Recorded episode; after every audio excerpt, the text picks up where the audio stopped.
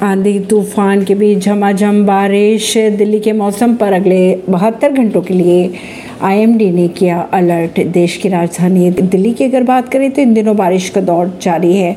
मौसम में इस बदलाव के कारण दिल्ली एनसीआर के लोगों को भीषण गर्मी से राहत मिलती नज़र आ रही है। मौसम विभाग की अगर माने तो अगले पाँच छः दिनों के लिए दिल्ली को हीट वेव से भी राहत मिलेगी।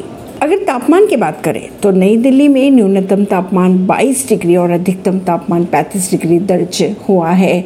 आईएमडी के अनुसार दिल्ली में सोमवार को भी गरज के साथ बारिश देखने को मिल सकती है।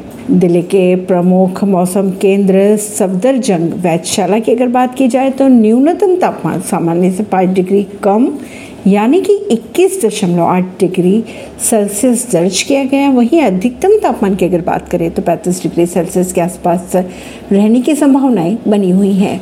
मौसम विभाग के अनुसार एक ताज़ा पश्चिमी विक्षोभ के कारण दिल्ली के कुछ इलाकों में आज और कल तेज़ हवाएँ संभावना के साथ बारिश और ओलावृष्टि की गतिविधियाँ भी देखने को मिल सकती हैं। वहीं अगर बात करें, चार जून तक तो नई दिल्ली में अधिकतम तापमान 40 डिग्री के नीचे दर्ज किया जा सकता है। ऐसी ही खबरों को जानने के लिए जुड़े रहिए जनता से रिश्ता पॉडकास्ट से। परमेश दिल्ली से।